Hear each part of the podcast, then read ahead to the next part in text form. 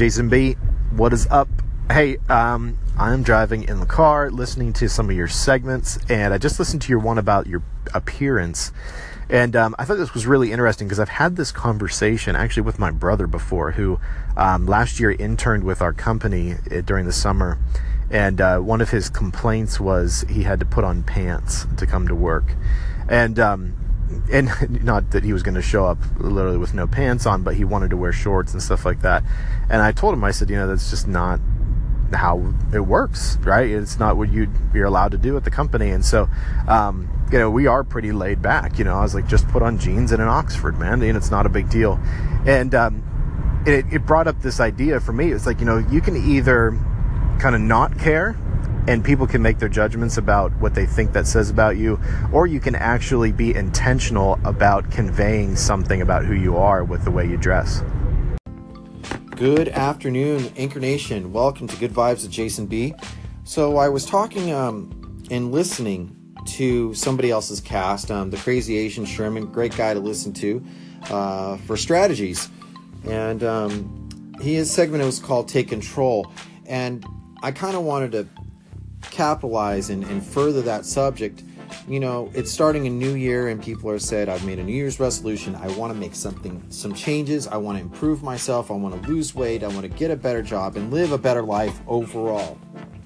So we say these things and we try to put the best initiative and effort towards those things. But after a while, for a lot of people, those things start to slump off. Either it becomes that the subject matter or the subject itself is too difficult and they get stuck. They cannot move.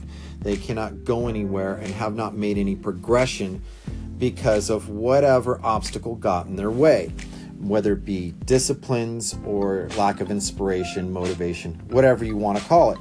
So, um, this is something that I've been working on in a short period of time to change or improve my programming. And yes, I'm going to call it programming you know, from when we're a child, we are programmed with our family's outlook on life. And sometimes it can be poor, sometimes it can be broke, sometimes it can be a rich person.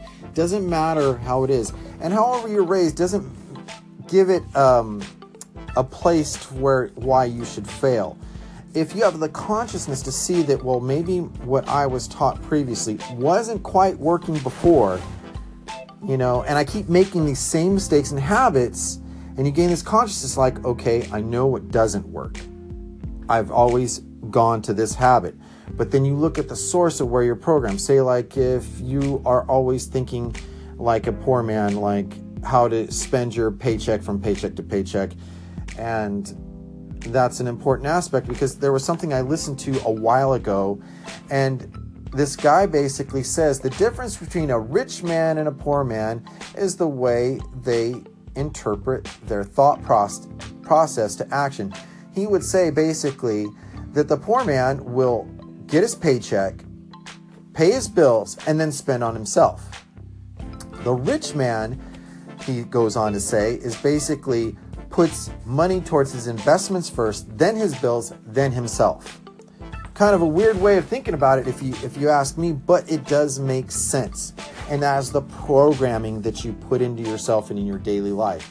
If you really truly desire to attain your goal or to achieve them, understand that your goals are going to constant, constantly be evolving.